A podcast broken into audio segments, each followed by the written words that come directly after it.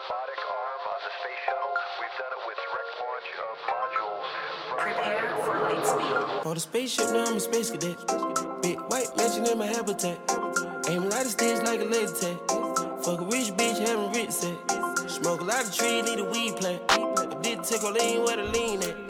Hello, and welcome back to They Might Be Mariners Checking for my fan Windows, fantastic. Prospects Focused Podcast. I am your host, John Trupin, joined today by my co hosts, Joe Doyle and Kate Preusser.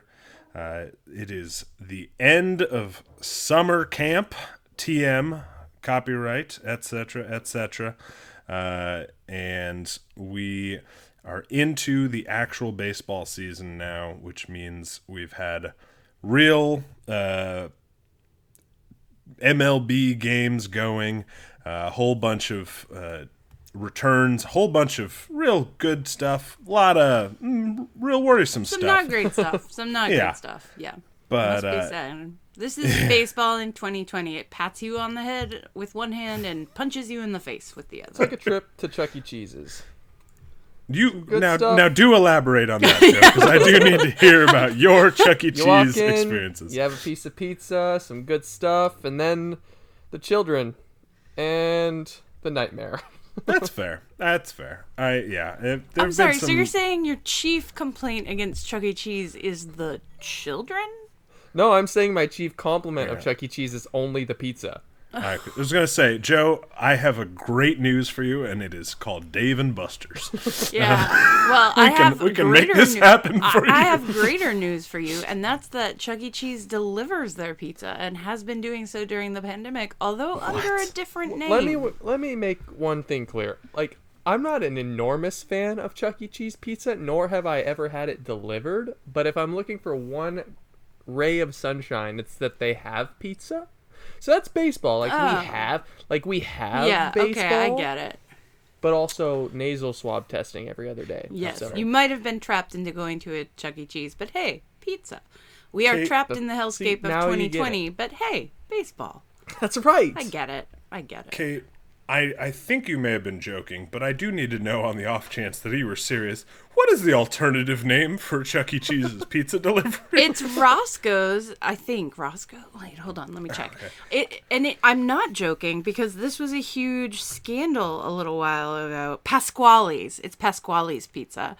Um because they put themselves on like Grubhub and Eater apps Mm-hmm. with under the name Pasquale's Pizza, and then people were like, "What the shit? This is Chuck E. Cheese pizza." And then Chuck E. Cheese was like, "No, no, that's a premium version of our pizza."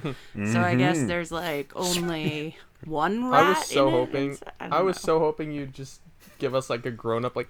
It's Charles Queso Pizza. Charles Entertainment Cheese. Cheese. yeah, Charles Entertainment Cheese, please. We have we know the we know the mouse's name.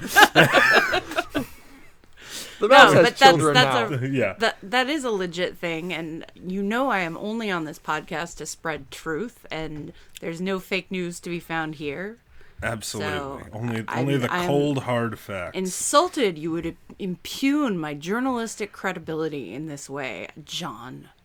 I think that's fair. I think it's a good energy to start the podcast with is a real sort of aggressive attack. Uh, and uh, Yes. let's let's build on that. Uh, so thank you to everyone. We got a, a bunch of questions, so we're gonna we're gonna just start with questions here. Uh, obviously, we're into the regular season now, which means the uh, prospects, or not necessarily all prospects, but the extended 60 player rosters are working at uh, each team's sort of secondary facility. For the Mariners, that's Cheney Stadium down in Tacoma, the home of the Rainiers, uh, as well as the Defiance and maybe other things. There's a lot going on there. However, currently they're playing baseball, uh, almost literally currently, because as we record this, it's a there's an intra squad game happening, and I believe Jarred Kelenic has hit somewhere between three to five home runs, uh, and has Okay, I just it's a real two. menace. It's two and a triple, but still, uh, and a single. He was four for four last week.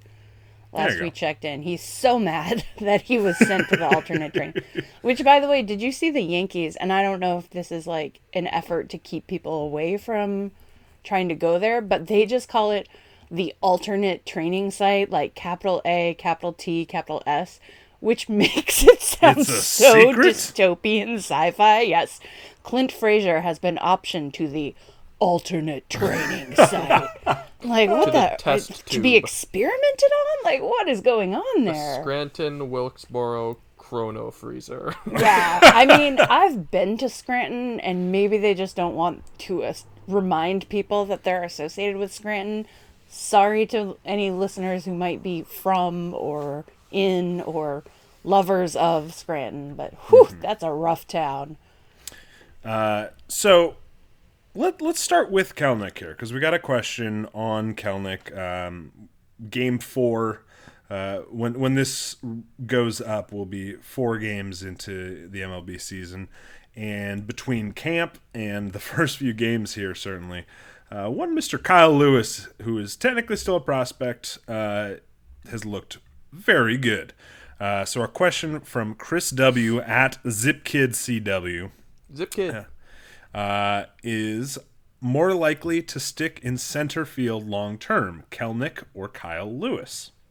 Uh, now, just, I mean, even a few weeks ago, this might ha- not really have been much of a question because Kyle Lewis played center field a fair amount in the minors, but clearly looked still somewhat limited by his uh, multiple knee surgeries. But the Mariners have been playing him pretty consistently. I don't recall actually what if if he maybe even is playing it today, which uh, would be again. Just I believe another- yes, he is in Yes. center. I believe yes, he is in center today. and Alex right. Indubitably. Yeah. So so what do you guys think that that is a more likely long term fit for him, or, or do you think uh, Kelenic has a shot to supersede him if and when he debuts? I think uh, I, I think Kelenic is probably going to supersede him or, or you know move him to a corner when he arrives. But that being said, like I know this isn't like the most amazing take, but I think Kelenic's probably going to move off of center field by the time he turns like 27. Um, he's just a, he's a really bulky guy, and I don't know how his speed is necessarily going to age. Um, but I think, you know, at that point, Kyle Lewis is going to be 29, 30 years old, so he won't, I mean, he won't move back to center at that point. But it has been really, really fun watching Kyle Lewis play center field. I mean, the guy is moving better than, I know it's been said, but he's moving better than we've ever seen. Yeah. Yeah, I totally agree. I think um, that has been maybe for me the biggest revelation of summer camp is seeing. I mean, obviously, it's been really exciting to watch him blast the home runs both in training camp and you know real counting games. Um, it's been great to watch him do something like he did in the game on Sunday, where he just took a pitch. He had a really good at bat against Davinsky and hung in the box, you know, fouled off, I think, a very crucial pitch where Davinsky was hitting the outside corner against him and he was just able to get to that and tap that foul. And, you know, like, if that's the barrel speed or barrel awareness, barrel ability, whatever you want to call it, um, I'm less concerned about his strikeout issues, really, because that was a good, smart at bat. And it was, as Joe pointed out, it was an at bat he learned from. Like, he had gone down on a similar pitch the at bat before. So that's all very exciting to me. But yeah, definitely, I think the thing that could really help him and also take some pressure off of his bat is if he can play a center field for a while. He can play center field until Kelenic's ready. Kelenic, I think, has beautiful instincts in center, and any of his, I don't know how. I mean, I think the arm is pretty strong. Um, I think he's got more than enough of what it takes to be a center fielder. Would I put him up there with like the Kiermaiers, the Lorianos of the? No, like he's not a plus plus defensive center fielder, but I think he's better than average. Um, And, and then seen- there's Jonatan Clase behind him, if he hits at all, who's been building himself into a little tank over uh, quarantine. So that's like your next step down. So there's a pretty exciting run of center. I think we'll be able to watch some competent center field defense for quite some time in Seattle, and that's really exciting. I will say we haven't seen Kyle Lewis get tested yet, and that's what I'm a little weary of. Like I want to see him making a play into the left center field gap and you know having to slide or lay out or you know do something that is more athletic than just gliding to a ball because I mean he looks incredibly comfortable just gliding to each fly ball. He, I am not worried whatsoever when he's out there. Um, so I'm waiting for that. And then another thing I'll say about Kelenic is he is he's just a better athlete than than Kyle Lewis is. I mean, watching Kelenic play left field in some of those summer camp games, it was pretty clear. Like his routes to the ball, his reactions uh, in getting the ball in on time and quickly. He's just a quick twitch guy out there, and I think having that ability in center field is not something that I've yet seen from Lewis, but um, we'll see. I mean, I would love to see 60 games of Lewis in center field. I think it'd be fun, or you know, 55 or whatever. Yeah, honestly, I think I know you think Kelenic is bulky. I don't. I mean, I think his arms are bulky, but and you know his upper torso, I guess, is kind of. But he's real fast. Like he's pretty. He's pretty fast and he gets good reads. If anything, my concern with Kyle Lewis is he's just so big. I mean, he is huge, six five or whatever. I mean, he's he is a large human, and I just don't know that he's going to, like you said, have that quick twitch or ability to. And I, I honestly, I'm fine with not seeing him like run into walls. Like get good reads, play so you don't have to dive or make a splashy play. Like I'm fine with that for again for the time being until Kelenic is ready. Yeah, I think that is that is really the key is that seeing Lewis have to dive. It, I mean, I don't really want to, and I am going to sort of like uh, you know clench my teeth, hold my breath on that first few. Uh, but even if he how fluid he looks doing that is going to make me feel a lot more comfortable, and we haven't seen enough of it yet. But I think that even just the the gliding, as you put it, Joe, like that makes me feel much more sort of confident about like uh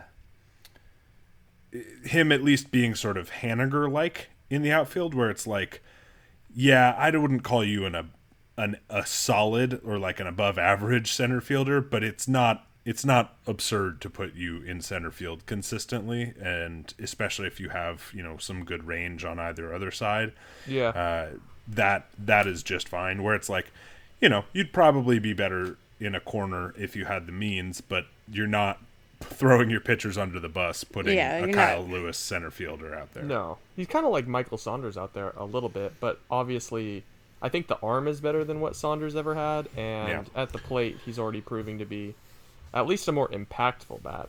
Lewis had a play in center, and this was, I mean, it's play by play because again, we've seen so few, but he played a ball off the fence, barehanded it, um, and just lasered it in really nicely. Um, in it was it was like the type of play I believe it. Uh, like it, it, it wasn't the same as D's where he sort of played it, it bounced up, barehanded it, and lasered it, but it, it saved an extra base. I want to say it was uh, it might have been the first game, might have been the second game, but I think Lewis has been uh, strong enough there where it's like you may it has not so much see like this is the center fielder as it will be like we're kind of rotating these guys through, um, and if you have an outfield that's Haniger, Lewis, Kelenic, or you know eventually Julio Rodriguez in that group, like you're going to have an above average defensive outfield now. It seems much more likely. Yeah. And just as a rather later. reminder too, like obviously the splash plays like diving or, you know, catching a ball up at those are the things that grab the defensive highlights, but if you're diving for a ball, that means a lot of the time you didn't get a great break on it. And uh, I remember sitting with Class A at the Arizona Fall League and seeing a player make like what looked to me like a spectacular play and everyone was oohing and ahhing and class a was sitting there and he's like i wouldn't have had to dive for that like That's right. no me Oh, necesito deslizar i think he like i don't need to dive Uh, so just a reminder that, like, again, smooth and elegant and gliding and all these Yeah. things. These things come from having good defensive instincts, taking good routes, and Yeah. you know, I'll take that over a dive any day. Yeah. Uh, so let's uh, let's go to another question on on that timeline issue. Uh, talking about Kelenic, talking about uh, Logan Gilbert, some of those top guys who we got to see, uh, as well as some other guys who um, we not hadn't necessarily really seen live, or if we'd seen uh, video of them, it was somewhere in Modesto or in the South Atlantic League, where uh, your camera's vary in quality at best. Um, so we have a question from Seattle Sports Podcast uh, at C Sports. Oh, hold up here. I've I need to pull back up the full uh, handle there. Uh, that is at uh, C Sports Pod on Twitter. Uh, the question is most likely timeline for top prospects to be called up, as well as possible free agency ramification for prospects depending on when they are called up, uh, like Kelenic's situation. Uh, so, in that particular circumstance, the most most pressing one is in Jarred Kelenic, who, if the Mariners start him on the ro- or started him on the roster this year or called him up in the next few days because of how the uh, league is treating this season where they are prorating service time in the majors to the length of the season uh, it would be counted as essentially uh, a month or so of time in the big leagues to have uh, eight or nine days and that would functionally count for a, a full year uh, of time on the back end. So the difference between calling up now versus calling him up after that versus calling him up a month into 2021 is up to two full years um, difference, which is very unfortunate, but uh, is is what the consideration is there. So are there are there other guys um, who, who what who do you think is sort of most likely to be next up of, of sort of that top prospect group of, of sort of the guys right up there at the top? Maybe Gilbert, uh, Hancock, Kirby, um, Julio, Noelvi, etc. Well, I did a little bit of the I did a little bit of the math on Kelenic just so we kind of have an understanding of like what's at play and what you can do here. And if the Mariners play two more games, so let's say the Mariners get through the uh, Angels series, for example. Um, if that happens, then they will gain a year uh, of Kelenic's service. Um, so he would then, if they called him up after the Angels series, he would then become a free agent in 2020. Uh, uh, so 2026. Um, if if they started him on opening day next year, it would still be 2026 because service time at that point, you'd still be in between zero and one year. If they waited until April 12th, I believe it was April 12th that I figured it out. Two weeks into the 2021 season, then you're looking at 2027 as um, his free agent year. So, like, if you're gonna call him up, you got to just kind of call him up now and expect him to be the the guy for the Yeah, foreseeable do it future. But just Get do it more and, of him like, at the major with it. league level. Yeah. But I mean, I'm with I'm with I think the majority when I say I wouldn't call Kelenic up this season because I mean, do you really want to burn an entire service year of controllability uh, for for 55 games or 50 games? I mean, that's a tough pill to swallow when uh, conceivably your entire competitive window is in front of you. Now, like our staff writer Tim Cantu made a good point. If the Mariners are, are in this thing and they're in the playoff hunt, you know, with 25 games to go, then by all means, call him up and figure out the rest later if he makes your team better. But I don't see that happening. we'll see what happens. Um, as far as the other guys go, like Gilbert, Julio, um, I mean, I wouldn't expect to see those guys uh, this season at all unless there is a you know, an outbreak in the team, and you know, God forbid that happen, but. Uh, I, I just can't see a reason to bring any of those guys up and start their clocks now when when you have an entire season in front of you next season to, to do what you want to do. Yeah, I I agree on uh, on really all all of the guys that they have there. I, I think Kelenic is is in an unfortunate spot to so to speak, where the Mariners, you know, it, it's not like well, if it were last year and you were in the same position, that would be one thing where it's like the Mariners are running out clear non non players uh, at multiple positions on, on any given night. Uh, non players, just like non future components, you know, starting four or five different utility players at once. You know, that's not really the situation. Like what I- the Orioles are running out any given Right. night. Like there is a difference between what the Orioles are running out and what the Mariners. Even if the records look the same on paper, those are not the same two teams. yeah. So the it is it of baseball is low. Right. And and so, you know, you have a situation where it's like would I rather watch Jarred Kelenic than Mallex Smith? Yes.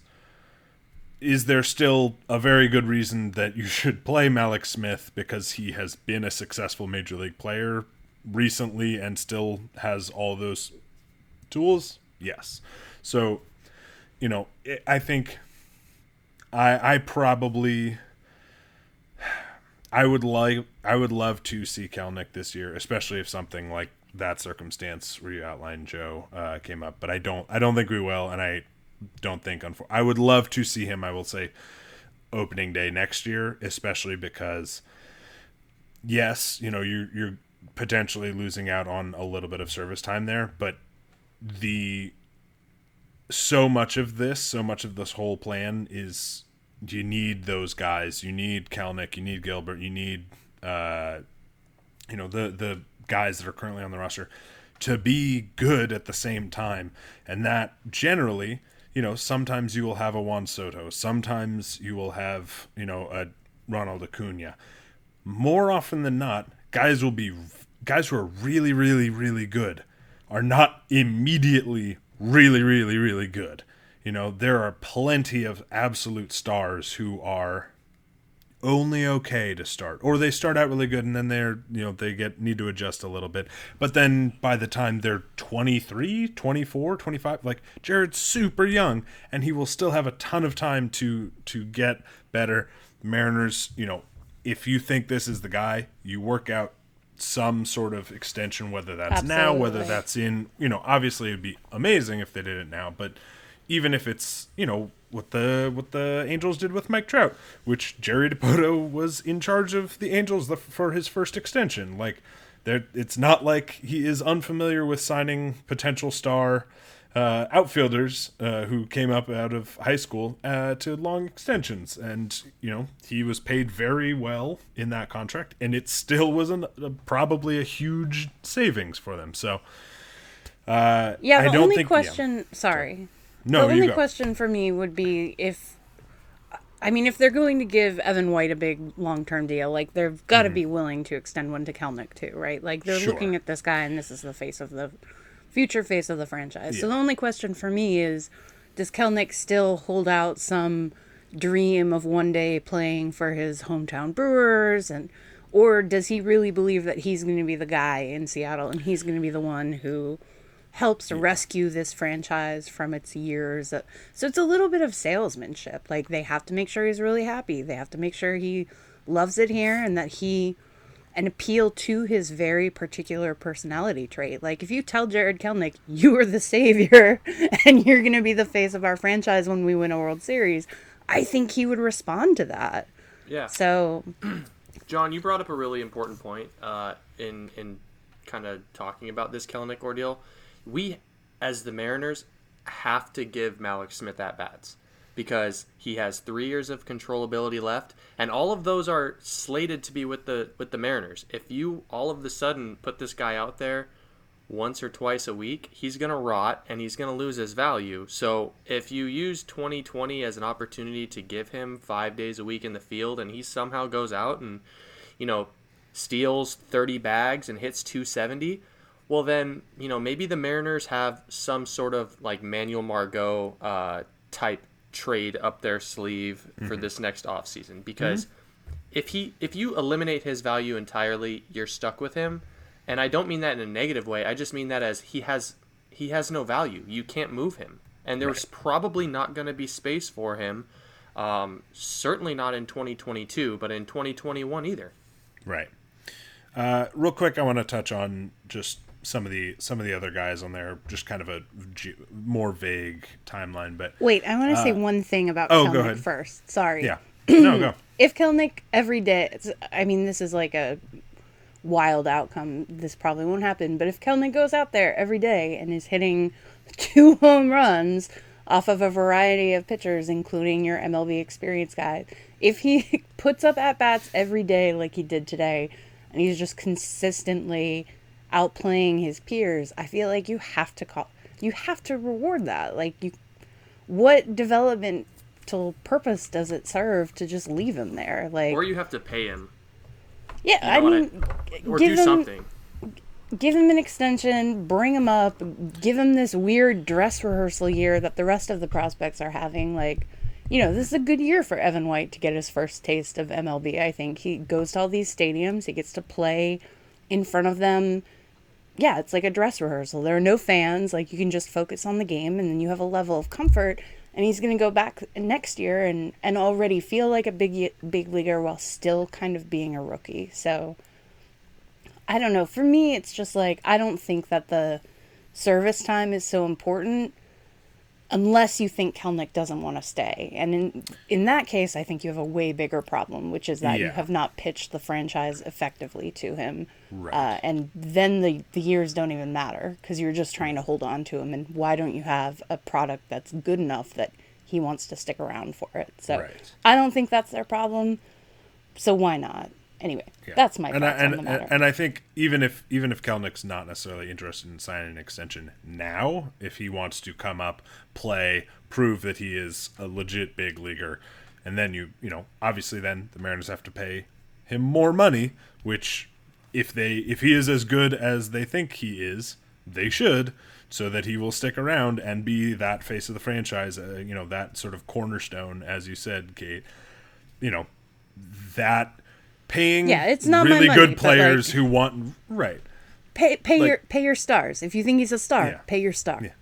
and and keep you know i mean yeah that like obviously you know it's getting way ahead of yourself but like if you're if you think this is the centerpiece of the organization's success in the next decade which they clearly do and probably you know he needs to be realistically in in many ways um you know that's someone who you should be preparing to pay anyway. Um, so yeah, I, Yeah, I and think like at what point has Kelenic showed yet? He's only been a Mariner for you know what two years, but Mm-hmm. at what point has he ever showed that he's not the guy? I've never seen. Even when Mm-hmm. he's he become struggled, more guy-y. he's become even more the guy with every single passing day. Exactly. So regarding the pitchers, just real quick, I, I think there's less. There are times, obviously, where there's some service times shenanigans with pitchers, but I think generally uh, it's less common, and I think there's sort of more legitimacy with regards to Logan Gilbert on. You do want him to really refine his off-speed pitches so that when he's coming up, he's as sharp as possible, and um, and and I think he would have been up this year. I mean, it it was very likely he was going to be up this year, so I think we he could very well be a guy who starts the 2021 season in in Seattle or is there very soon. Um, and especially college guys, you know, you kind of want to get them up sooner anyway, so that you're having them pitching in the pros for more of their sort of physical prime. Uh, so I think for him, and then you, you kind of look at Kirby and Williamson. Um, Kirby maybe a little quicker than Williamson, but just kind of a couple of years. Yeah, and even Hancock. Um, you know, I think Hancock- Williamson Williamson has a little more sort of development that I would imagine they'll need to see from him, just because he's had more injury issues and has had I think less ex- sort of dominant uh, experience in. I think Williamson's starts. repertoire too is one that takes a little longer to Hmm. Totally refine because it's so heavily based on the off speed. The cur- I mean, everything is kind of centered around that beautiful curveball. So Right. Yeah, I think I think you you probably look at it and you say, not next year for Kirby or the you know that whole group, but It's but also you could amount of probably ti- see him a year after that. amount of time needed to develop that third pitch too. Like, Mm-hmm. um, I mean, even with Gilbert, it's been like a process. With pitchers, I feel a little like position players. I'm always like, go ahead as soon as you can, like throw them in. Especially with this weird short year, Hmm. I feel exactly the opposite with pitchers. Like with this weird short year and with guys turning up hurt. I mean, we have Verlander hurt, we have Kluber hurt, like uh, it's a it's a rough time to go out there after not pitching for four months or whatever and That's And a really be- good point. Throwing to the best mm-hmm. players in the universe.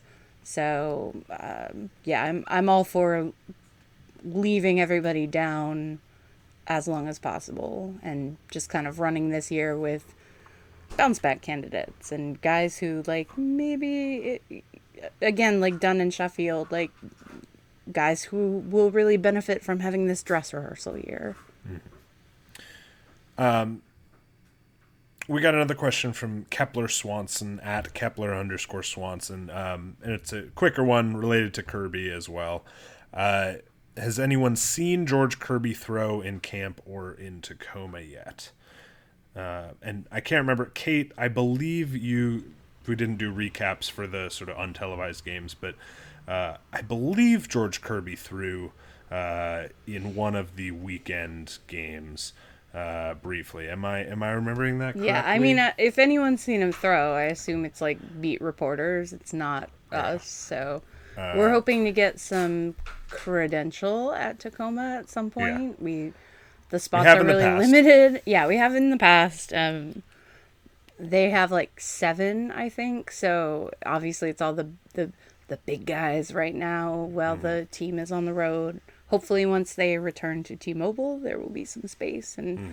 and maybe we'll get a chance to see uh, Kirby and then Williamson and then Campbell is honestly probably even more than those other two because at least we can pull up like some footage from Everett or there were people who saw them in in Everett. Campbell to me is the total wild card. Have not seen him at all. Didn't uh, threw a little bit in the summer camp, but you know, yeah, I had really a couple, nothing that but yeah, I saw Kirby a couple times in Everett, but I mean, pitchers from one year to another, I mean, they come they become totally different creatures. Look at Logan Gilbert. I mean, he was totally different than as advertised when drafted just a year later. So, like, I don't know. We need to see George Kirby and Brandon Williamson and Isaiah Campbell like live before we should probably make any assumptions of where they're at. right. But I would I would assume every single person we've just listed will start at double A in 2021. I would think. Interesting. I hmm. I'm not saying that they're going to be ready, but like if you draft a 22 year old and then he's 23 in this year and then he's 2024 the next year, like all of a sudden Sure. these are high college draft picks at high A. I think I will say I think they've been pretty set a guy at one level and wait till they dominate with their position players. But they like they started Logan Gilbert last year in West Virginia, and by the end he was dominating Double A. You know, Yeah. I, I I could very well see. I, I get I get what you're saying. I don't think it would be outrageous, but I do think my my guess at least would be I think you see a fair number of them in Modesto, and then quickly sort of push up. Um, you know, just just as in Wanten in that group as well. Um, you know, if they're if they're performing, in part just because uh, it makes sense with the timeline of the guys they have in front of them. I think you, Double A does make more sense just because that's where you know they had most of those guys who would have been in Double A this year will probably be in the bigs, uh, or should be in the bigs, or or Triple A. So, yeah. Um, all right, let's uh, let's go on to uh, a question uh, from Uh, Curtis Christensen at Curtis C underscore 24 on Twitter. Uh, and this is a comparative question here, but do the Mariners have the best group of prospects among AL West teams? Ooh, that's a good one. Yes, First Curtis. of all, first, first of all, though, yes, Curtis, there is a Santa Claus. First of all, let's let's cl- let's do a roundup. Let's let's round up the prospects from the AL West. Um, the Angels. Let's start with them because I think if there's anyone of this group that has a an argument against the Mariners, I think it's got to be the Angels. Do you guys agree? I think it's the Athletics personally, but I Yeah, I would, I would have. I would have also said the A's. Although, but the Angels have they're super top heavy, so you got that. You know, the A's are also. I mean, it's they have much more in their pitching than they do in their in their uh, position players, uh, and and a number of those guys are at the big league level now. So Yeah. like Yeah. Puk and uh, Luzardo. So yeah, Well, I think the Angels would compare best. well, and I let's don't start- think and I don't I think, the, Astros easiest- or Rangers are The easiest way to do this is to start at the bottom, and the Astros are a tire fire. Yes, So- the Astros. Let's talk about the Astros. They have Forrest Whitley, and on to the Rangers. no, but in all seriousness, like Forrest Whitley, we don't even know if like he was he was broken last year.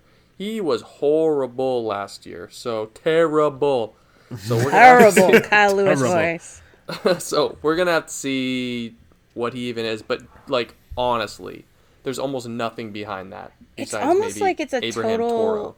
Like it's a mismatch, I think, with Forrest Whitley's personality and the Astros. Like they don't seem particularly happy with him. He doesn't seem super happy with them. Like I don't know if it's just like a clash in pitching philosophy or personal nature or whatever, but you know, he's had some PED suspensions, although not really PED. It was maybe just like a stimulant that he took to get through his driving time. But we've heard like maybe some makeup questions, although who's asking those makeup questions? It's weird. Weirdly, too, Whitley is close with some of the guys in our org. He and Penn Murphy are really, really good friends.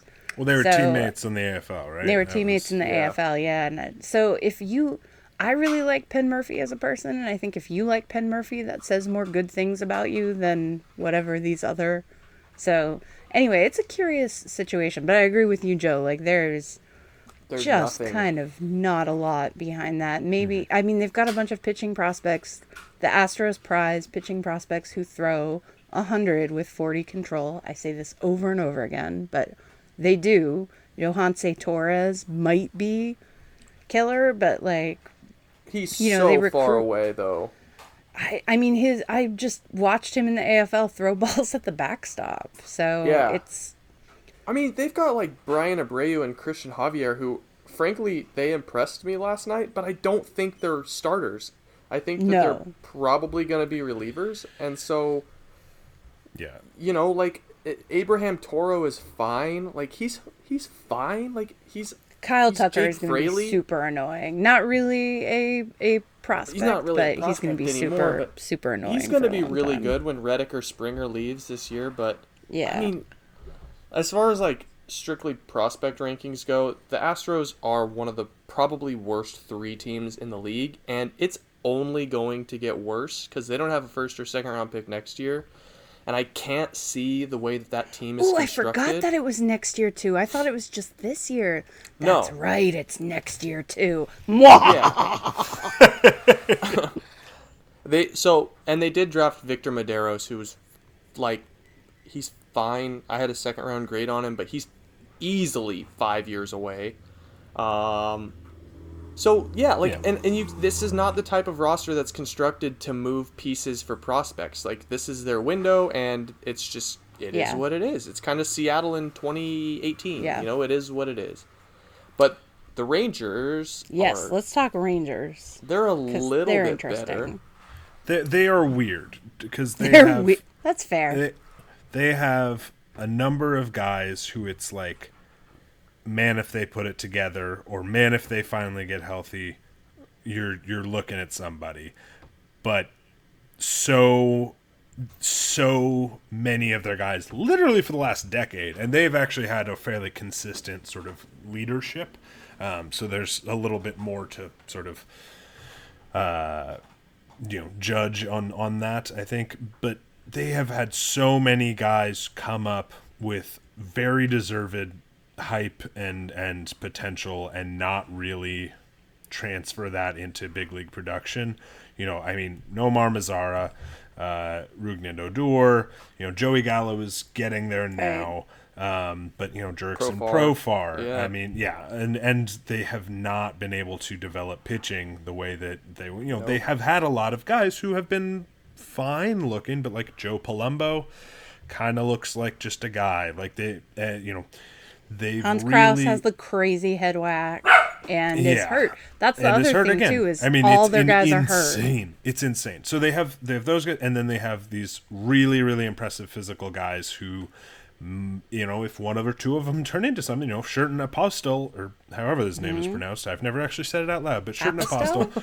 Uh, yeah, that, that sounds a bit better. Apostel. Uh, you know, just six four, you know, infielder, really impressive power, really impressive, uh, you know, sort of skills. But he's quite, you know, he's still a ways away.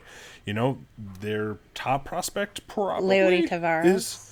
Uh, yeah, Leody Taveras is like he's in the big leagues now at 21, but he's also Mm-hmm. like been super inconsistent relative to his physical tools. Calhoun, Calhoun, they have Calhoun, right? Uh, they do have Calhoun, who is He's hurt, and too, also, though. yeah, I mean, he's technically not a prospect anymore, but you know, he's hurt And and, probably, probably a a not is DH. probably a DH, which is also what Nick Solak is, who they traded for.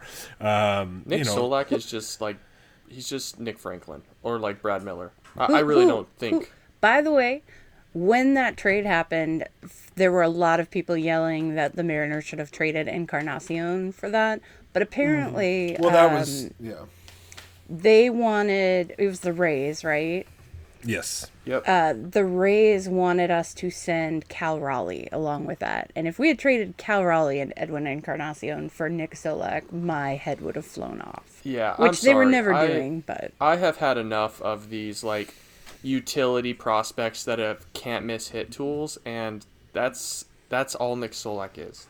Like he's a 55 hit that can bounce around. He's he's Brad Miller. He's Nick Franklin. He's you know all of these utility types that never find a home, and like I think Seattle, like as a fan base, has been burned by that profile way too many times now.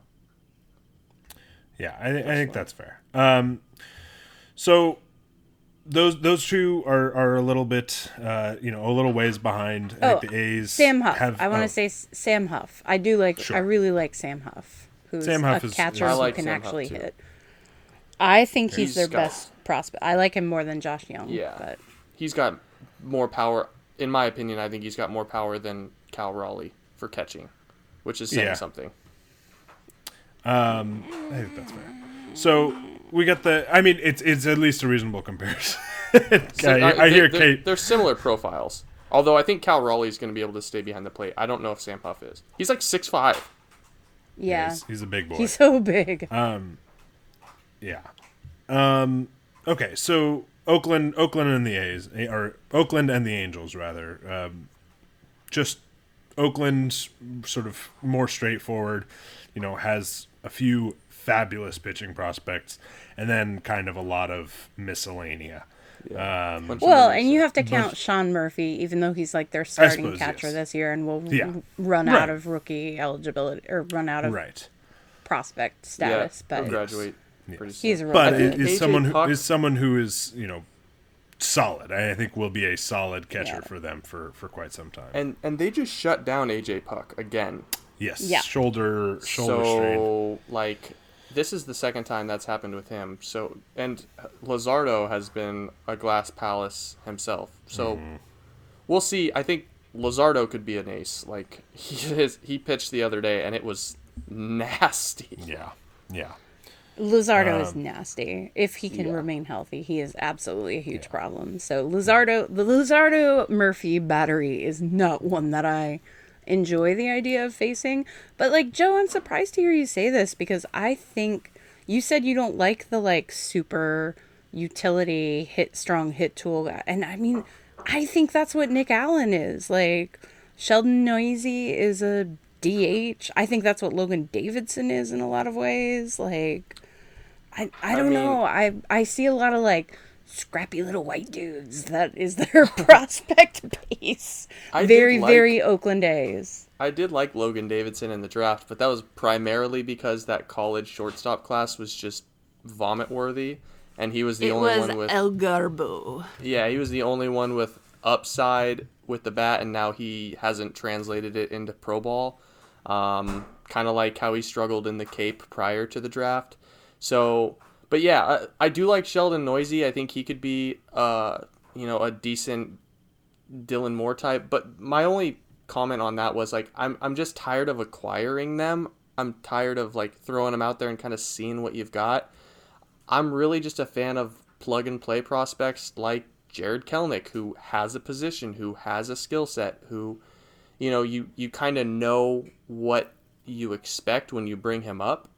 Um, and I don't know. I, I just I'm kind of tired of putting infield prospects just wherever we're devoid on the infield, if that makes sense. Yeah. No, very much so. Uh, Shed so Long's another one. But Shed with the- is uh, concrete. Sorry, he's got a concrete spot now, which is good. I hated him in left Yes. field. I'm glad he's at second base. Yeah, I think it, it suits him better. He, he's got good yes. quick hands. He's got the he's got his got good arm action for an infielder. He's just you know a And little, he can shak- get a little shakier. Yeah, and it, it could very easily improve. Um, so tell me All about right, the Angels. let's let's What- talk what- let's- Angels. let's Let the me make my case for the Angels. Yeah, Uh, my case for the Angels is they have arguably the best prospect in all of these divisions with Jo Adell, um, whose strikeout numbers continue to concern me, but Kyle Lewis has taught me to learn to let go of my K percentage concerns. Uh, there are lots of ways to be useful, and he is, uh, and I mean, I gotta respect like all the prospect writers who are just just salivate over him, like see through my Angels hatred momentarily and uh, grudgingly admit that Jo Adell is probably the best prospect in the AL West. Um, then you back that up with a ton of other position players, like Brandon Marsh is very solid. I think he's Jake Fraley, but if Jake Fraley was actually hitting, uh, Jordan Adams is pretty exciting. Um, very high variance, which I feel like is is a complaint you could levy against the Angels. Jahmai Jones, uh, Jeremiah Jackson, they sure love their alliteration and guys whose names start with J. I always struggle to remember them all, but I don't know. I just feel like there's a lot of upside. There is a strong potential that guys could not work out. Griffin Canning looked pretty nasty when we saw him today. The control looked like it fell apart. I still don't know that I believe the Angels can develop a pitching prospect, but there he graduated is too, though. my that's true. He will graduate this year, but or I think he threw No, like he hundred did. innings Yeah, last he's year got 100 somehow. innings. I mean, he's he's still young enough that when Yeah, I think prospect, functionally- I think functionally, like guys he's still a guys who are going to be a problem for us in the future, right? Um, Yeah. Guys who are not like rentals or here for just a couple years, but like long term potential extension candidates. Um, but yeah, I think um, there is a lot of high variance. But my argument against the Mariners has always been like they take the safe college players. They don't really roll the dice. The A's have been burned on rolling the dice. Hello, Kyler Murray. The Angels, I don't know that we've seen it quite yet, but uh, it's very annoying. Their ability to take Luis Rengifo, and uh, who I think maybe Tampa Bay possibly fixed, but now he's like a stalwart in their lineup. Like, I don't know. Um, for me, I think this collection is more impressive than Oakland's just because of the higher upside. Here's my counterpoint to the Angels. I do like Jo Adell a lot. I don't know if I would take Jo Adell over over Kelenic just because I think Kelenic brings more tools to the table personally. I know Adell's are louder, but I think Kelenic's a more complete player. I do like Marsh. I think he is a just a half a tick better than Jake Fraley in every way, but they are similar. big.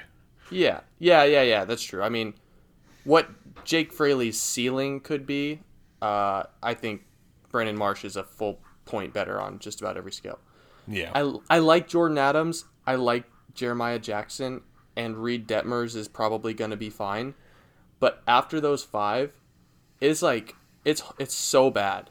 Their their top prospects are it's so so so top heavy that I'm I'm just not sure if they have really like anybody else like Chris Rodriguez and Patrick Sandoval should pitch this year, but like they're both number fives and they're both in the top ten prospects for that team. So yeah, I mean they've got some guys at the top that are pretty exciting, but I'm just not sure they're like there where Seattle was a couple years ago when we had or yeah, I think 2 years ago when we had Julio Rodriguez and Kyle Lewis and Evan White and then it was like and like who like who else? It's just so top heavy. So that's I think where the Mariners really differentiate themselves in the AL West is I mean Kyle Lewis is the 10th prospect on the team. Um, the top 10 is all big leaguers in my opinion. So and Jake Fraley's 11. So I just think the depth and the star power at the top. Uh, so yeah, I think Seattle is head and shoulders above the rest of the teams in the AL West, but there are some dudes like Luzardo and Adell that are gonna are gonna you know rival the Kelenics and the Julios. Yeah, I think they are sort of a mirror, uh, or an inversion of Seattle in, in many ways, with with those sort of extremely toolsy guys, high high ceiling, sort of lower floor, and then a bunch of pitchers who are very much geared towards getting to the bigs more quickly. Um, so I, I am curious to see if, especially if Seattle's uh, well, sort of much ballyhooed uh, pitching development can give them a bit of an edge there. Which Oh yeah, just in case far, it wasn't think clear, I, is. s- I definitely still think that the Mariners Yes. have the best collection Yes. of prospects in the AL West Yes. because they take elements from all those different systems. Like they've Hmm. got the pitching depth, but then also the development that the Rangers both do and do not have. They have the hmm. utility guy types that the A's have. They have the superstar potential that the Athletics have, and they've got guys who can just hit like Jared. I mean, it's a it is too heavy to the pitching side, but we'll just trade with the Padres for some of their position players because they can't develop pitching. So, ba-boom, problem solved. There you go. There you go. Uh, okay, well let's let's move to uh, question, sort of series of question here. Um, basically stemming from uh, at Joe Vieira on Twitter, Joe Vieira, uh, local reporter, uh, wondering generally is Jose Marmolejos a prospect, and uh, by the strict sort of definitions of uh, most prospect lists, I believe no, he is not due to age and uh, other other sort of issues there, or not issues, but but specifically by age. But uh, ostensibly, he's made his MLB debut. Um, he's someone that the Mariners seem to see more in than other clubs have. Um, is he somebody who could make a space for himself long term, or is he more just someone filling a space? Or, as Kate uh, put it, is this anything? I think a That's a David Letterman reference for those of you who are very, very young. Yes, that I was really hoping that someone would explain what that was because it looks great. Yeah, it's but it's a it's a David Letterman show bit that he used to do where it was called "Is This Anything?" and the curtain would lift and there would be something weird going on behind it. No. and You had to decide if this was anything. now Colin he O'Keefe also did played respond Will. to ask. Will Yeah, so that is "Will It Float," which Colin O'Keefe Yes. recommended. Also a David Letterman thing. Okay, wonderful. Yes. So will Yes. will Jose Marmolejos float? I suppose is the question. No, no, no. The question is, is this anything with Oh, Jose sorry. Marmolejos? Which I have to say, like, long term, probably not. Like, he's Hmm. had his struggles in LIDOM, the Dominican League, and, Mm-hmm. um, you know, I think he's really great. I love him as a person. I think he's perfect for this year, and he's perfect to kind of be filling space during this time. And then I wish him well beyond that. Mm-hmm. But you know, he's a. I mean, maybe he unseats Vogelbach if they're really that unhappy with Vogelbach. Um, Mm-hmm. If he if he proves he can hit, that's like I think the best case. But he doesn't have a ton of defensive um, defensive versatility.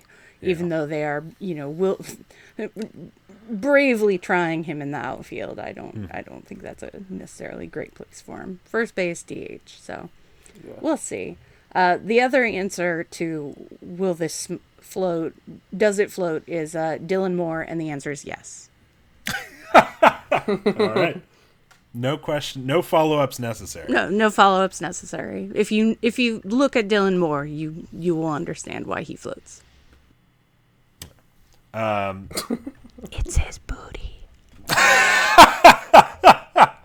That is someone's new ringtone. Thank you, Kate. Uh, okay, let's let's go. Uh, we got a couple more questions. We got a cou- couple, a pair of questions that I'm going to sort of push together here. Uh, one from uh, Anders Jorstad, staff writer at Anders Jorstad on Twitter, uh, which is: Do you think that we'll notice a difference in development next year between players who made the 60-man roster, the versus those that didn't? Say Isaiah Campbell, who is on the 60-man roster, versus uh, Devin Sweet uh, or something similar, uh, who pitched quite well uh, in multiple levels uh, and but did not make the the 60 man roster uh, and we got a, another question uh, similarly related to the development issue uh, from nine at Kyle Lewis goat uh, emoji baseball emoji at Seattle underscore 09 on Twitter, which is if Kelenic is crushing our pitchers down there, uh, at what point does that hurt everyone's development? Um, so basically, a couple developmental uh, questions: what the value is for being in that alternate site, ominous uh, location versus uh, being at the uh, you know being at home with maybe more versatility, but not necessarily the opportunity to actually work live at bats and things like that. I mean, next year is going to be really interesting because it's kind of inferred at this point that minor league contraction is going to begin to take shape. So, uh, as painful as that is to see a bunch of um, minor league organizations lose affiliation, I think it's going to kind of parse out, um, you know, some players. Unfortunately, I think, I think you'll start to see uh, a different construct in minor league baseball next year, where the most you know big league um, ready players are going to occupy double A and triple A, and then you're going to see the younger kids at uh, at high A and if there is short season, uh, short season. So I think a lot of the guys that we see right now uh, in the alternate site are gonna are gonna be in double A or triple A for the majority of next year, competing against you know similar type players whereas um, high A and if there is a you know maybe an extended spring training team it is going to be a lot of the guys that are like 19 and younger. So yeah unfortunately uh, there is probably going to be a talent gap but i if i'm just projecting i think it's going to be separated by minor league uh, ball clubs I think a lot of it will have to do with how people are preparing and performing. Um, I think the guys who aren't invited to the site necessarily, like obviously, uh, they've been kind of told directly or indirectly that they're not um, organizational priorities, and I don't know that that sits well with a lot of guys. Uh, and I think some of them will come back and be really motivated by that, motivated to prove people wrong. And um, I know that a lot of them are really getting after it in quarantine. And I think that there will be a, a pretty clear. I'm so interested to watch those first few spring training practices, games, because I think it's going to be pretty clear immediately who was putting in their work and who was kind of taking it easy and um, I think there's going to be some shifting because of that. Um, guys who are maybe like just just a little bit behind are going to leap ahead. John and I just recorded a podcast. Sadly, it's having some audio issues, so we're waiting for that to come through. But with Gerard Bayless, who Jared Bayless, Jared. Jared. Um, it is spelled like Gerard. Sorry, this is how I keep the J- various Jareds separate in my head. Who's really he's spending his quarantine really really getting after it he's up to like 90 into the 90s whereas he was before sitting at 89 and uh, you know he's just really taken this time as a challenge and i think those guys are going to come back and they're going to open up eyes Yeah, yeah. I think it. I think it's really hard to uh, see how you can necessarily get uh, immediately ahead by not being in the in the sixty player group, just because simply the organization's eyes are not on you, whereas the organization's eyes are on the guys that they have there.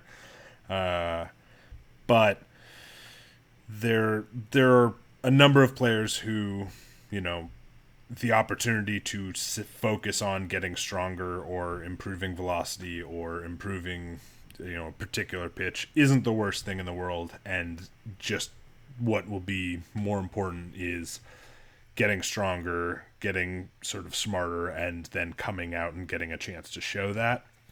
Um I do think uh, to the to the second question, I don't think Kelenic sort of rocking um, some of the some of the pitchers down in Tacoma is going to hurt anyone developmentally because I think uh, you know if you can't get a guy who was good in Double A out, you know that's going to be a much more significant issue longer term.